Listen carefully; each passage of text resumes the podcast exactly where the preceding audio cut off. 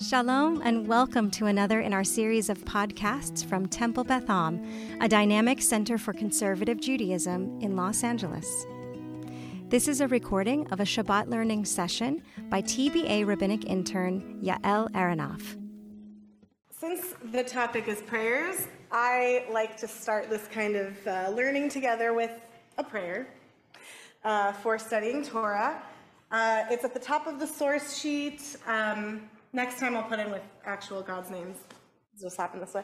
Um, I'll start on a tune. It's a it's a tune I learned from when I was up in Berkeley from Rabbi Menachem Creditor. I'll start it on some nine nine nines, and then you can join along when you're when you feel comfortable with the melody. You can join along in the words of the prayer for studying Torah. Nine nine nine nine nine nine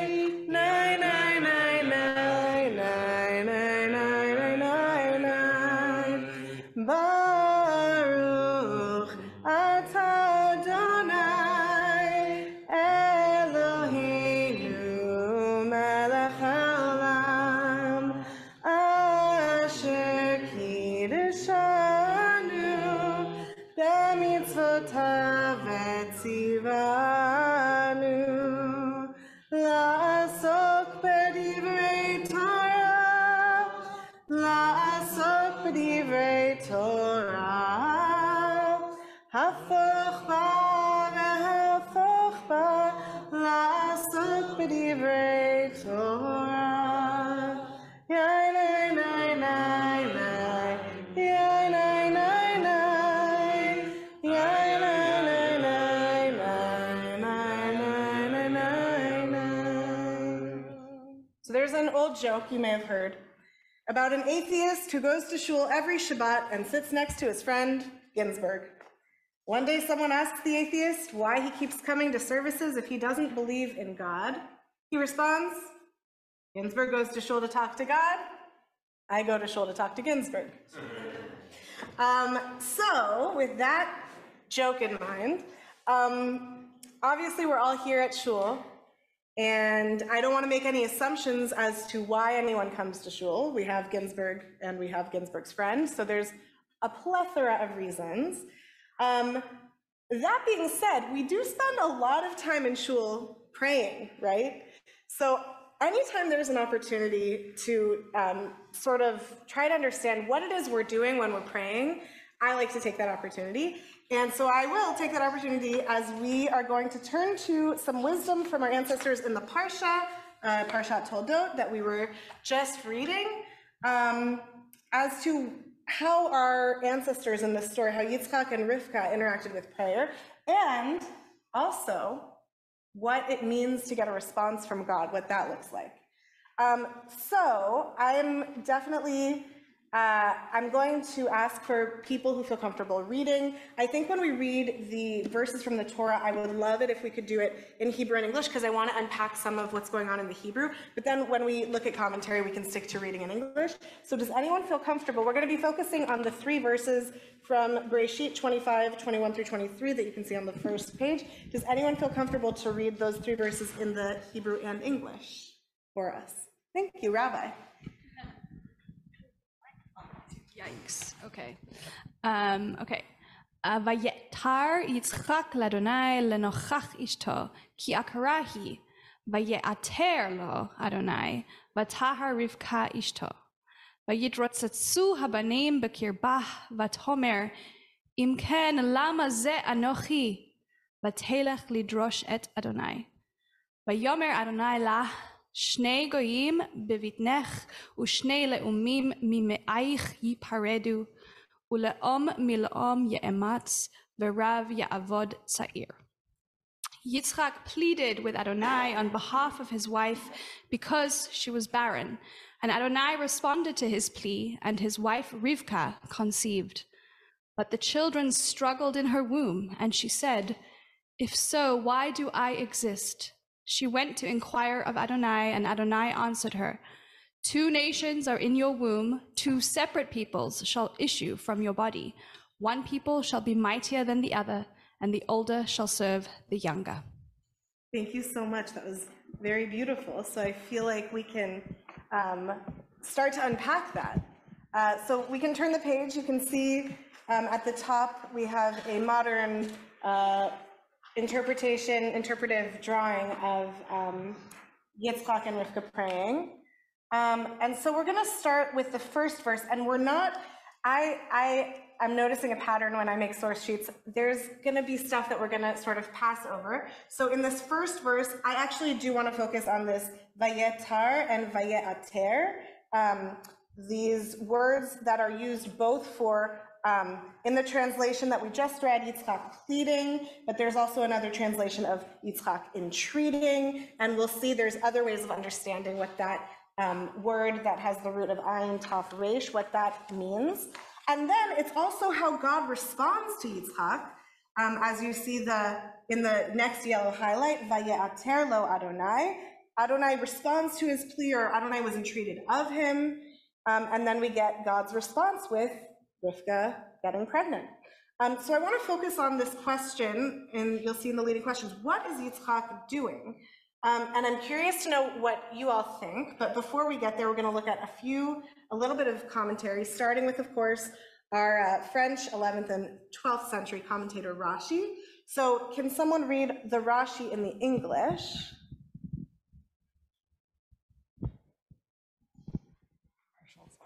Great, thank you.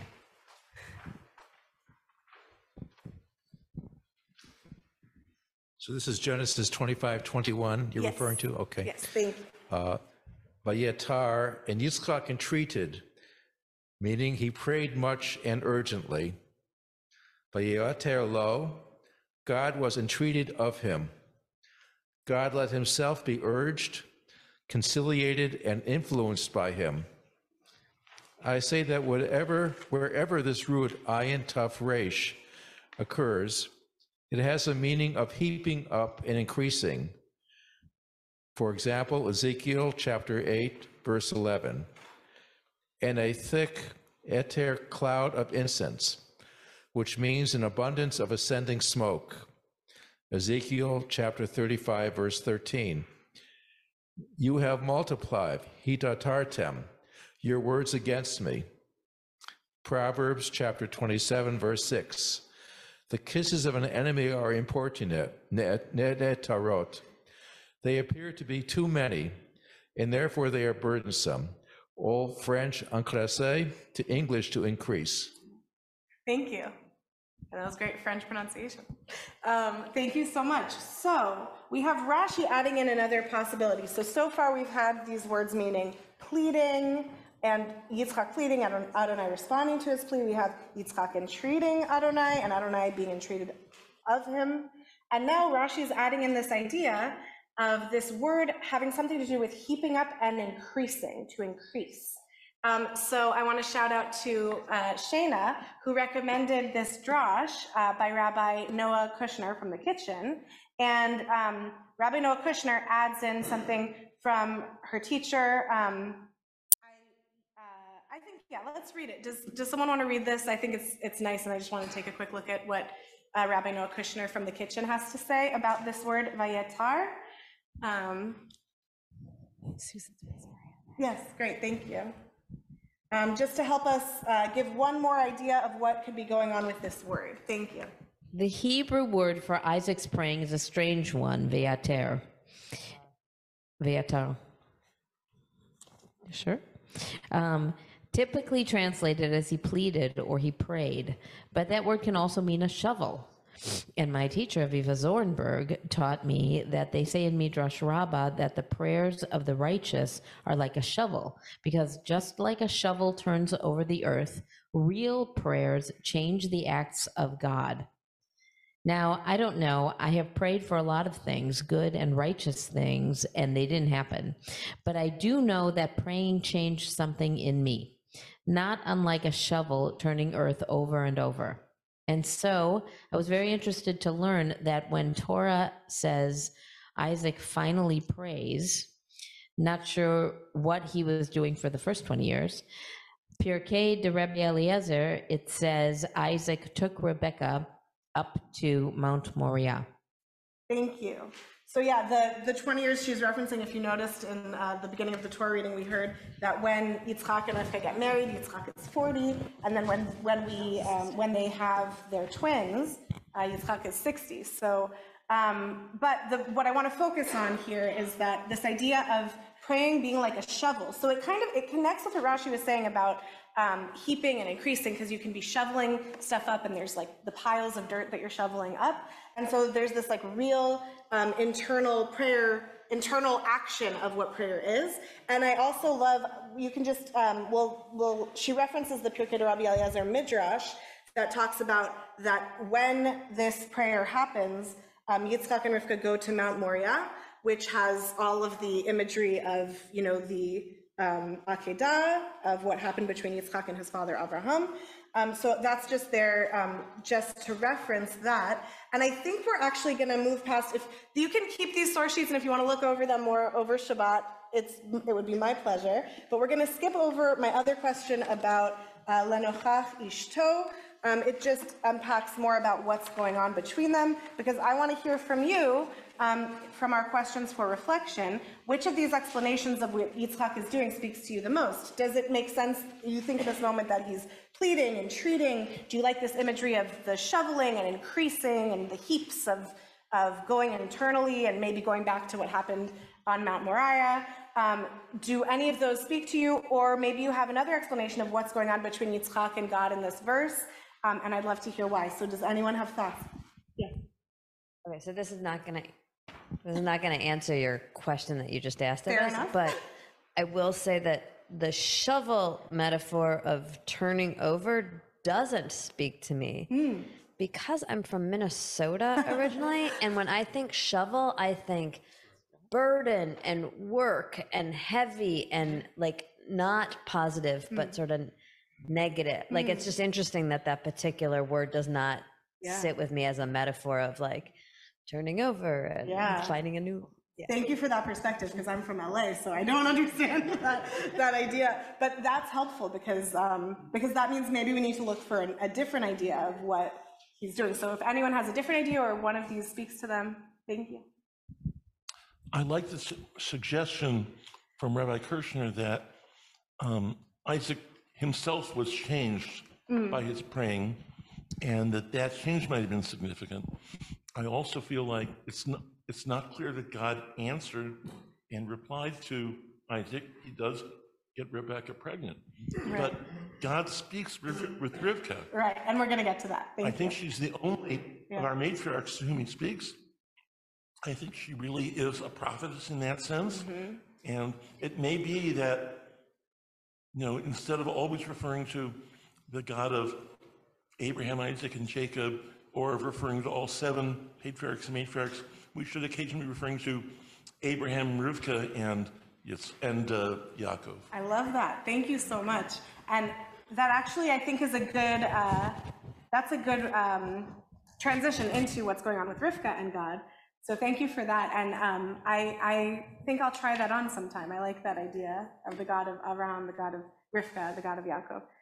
Um, so let's look at what's going on with Rivka. So we have this verse, "Vayitro tzetzu habanim bekirba, vatomer im ken lama ze anochi, vatelech lidrosh et Adonai." And I do want to look at the two questions I have about what Rivka is doing because they're connected. So we have the lidrosh, and we have so what's going on with lidrosh and vatelech. Where is Rivka going? That's a question that a lot of the commentators spend time on. Um, so we are going to start with Ramban, our Spanish 13th century commentator. Um, and also, we're going to look at the Rashi. Uh, well, mm, yeah, let's let's read through the uh, Ramban, the Rashi. This time, I do want to read the what the Pirkei de Rabbi Eliezer says, and the Sarna, the uh, contemporary commentator of the 20th and early 21st century. Um, and we can uh, maybe have one or two people to take us through the English of those commentaries to explore what's going on with Vatelech, Lidrosh. She went, in our translation, she went to inquire, but Lidrosh can mean many other things. And Vatelech, where is she going? So does anyone want to take us through those English commentaries? Thank you.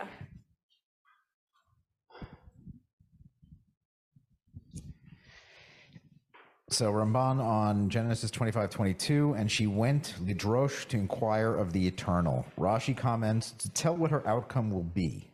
Now I have not discovered the word drisha, Lidrosh, to inquire in relation to God except in the context of prayer, as in the verses, I sought Darashti, the eternal, and he answered me. Seek ye me, Dirshuni, and live. As I live, saith God the eternal, I will not be inquired of idaresh by you. Thank you.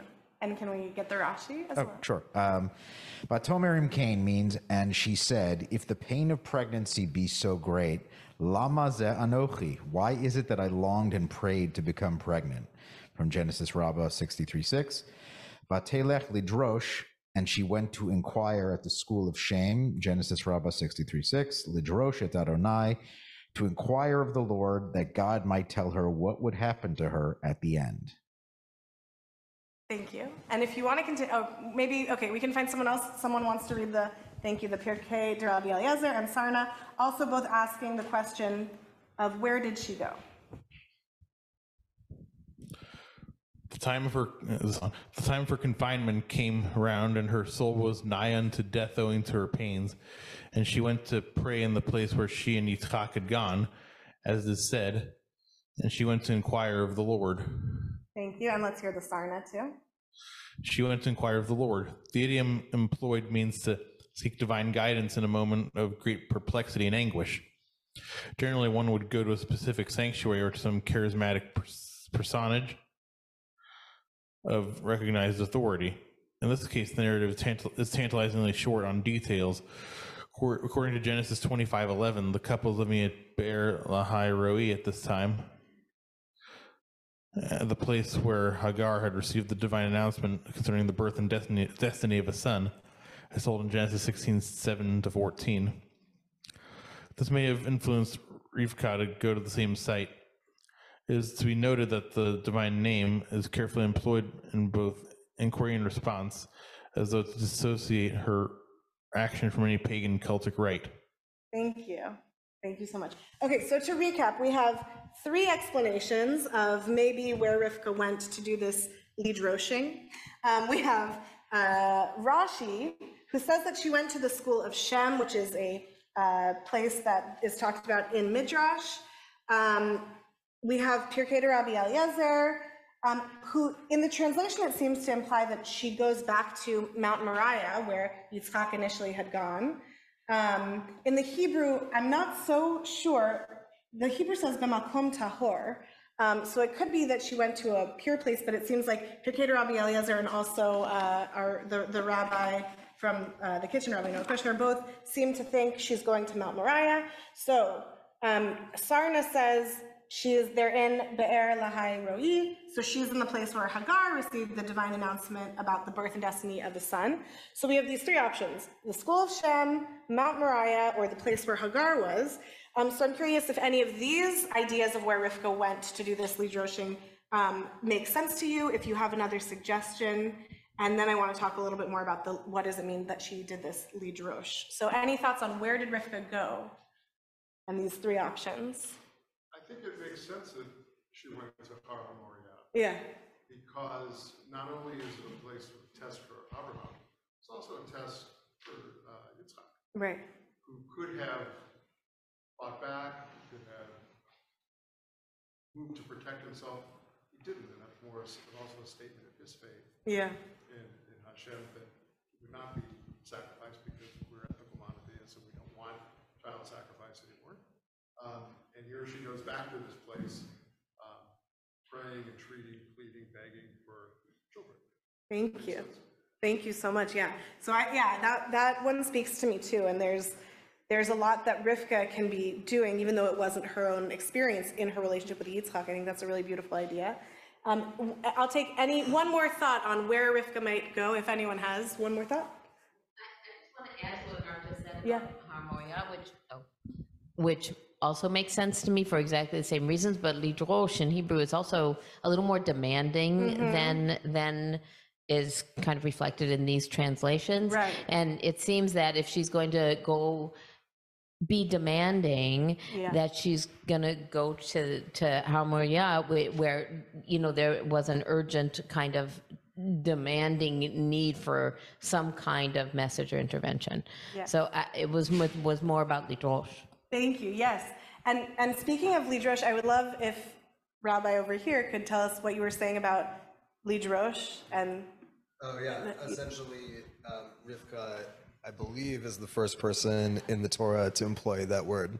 So this is the first time we ever get the concept of drosh, and in this context, meaning prayer, it's very interesting because in Right. text study, to drash is to come up with an explanation for something. right. Yeah. Right. So th these two like modern ways we use the word, whether it's lidrosh to demand or lidrosh to Drash to interpret to explain. So I think it's so interesting. The first time that it's used, it's used in this way of deep prayer. Um, so I want to quickly look at uh, God's response to Rivka, as you were um, talking about earlier. So we have in the text um, on the next page, on page six, uh, we have Bereshit 25, 23, Vayomer Adonai La. That seems to me pretty straightforward in the pshat, like you were saying, Norm, that um, God is speaking to Rivka. That's how I would read it in the pshat. But we have three more commentators. I, maybe I'll just quickly read through the three commentators Rashi, and then Ibn Ezra, the Spanish 12th century commentator, and Radak, the French 12th and 13th century commentator. They all have a different idea of what's going on here when God uh, responds Vayomer Adonai La to Rivka. Says, and the Eternal said unto her through a messenger. It was told to Shem by holy inspiration, and he told it to her. Genesis Rabbah 63 7. So we're back in this Genesis Rabbah world. Rashi's interested in this idea of she went to the school of Shem, and then Shem is acting as this messenger, this go between between Rivka and God. And then Ibn Ezra says, And the Lord said unto her via a prophet or through Abraham himself, for Abraham did not pass away until her sons were 15 years of age. So even though we hear of Abraham's death in last week's Parsha, Ibn Ezra, and I've seen others, and Radak will also argue, Radak says, Vayomer Adonai La means by means of the prophet who was either Shem or Abraham. So Radak is like either Rashi or Ibn Ezra, but it wasn't directly. This is what these commentators are saying.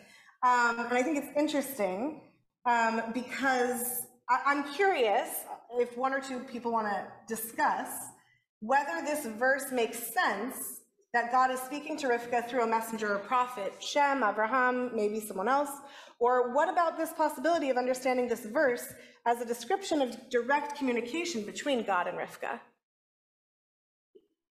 And that and a lot of others over the centuries cannot conceive Yeah. of Hakadosh Baruch Hu speaking directly with a woman, Yeah. regardless of how important or pious or otherwise wonderful she might be. And personally, I reject that completely. God certainly has the power to communicate directly to women just as he can directly to men, although he doesn't seem to do enough of either. Thank you. Thank So you. I think they're just trying to come up with an excuse. Right, right. Thank you. That's sort of how I read it too. I'm curious. Maybe we can take one more thought on this. If we, yeah.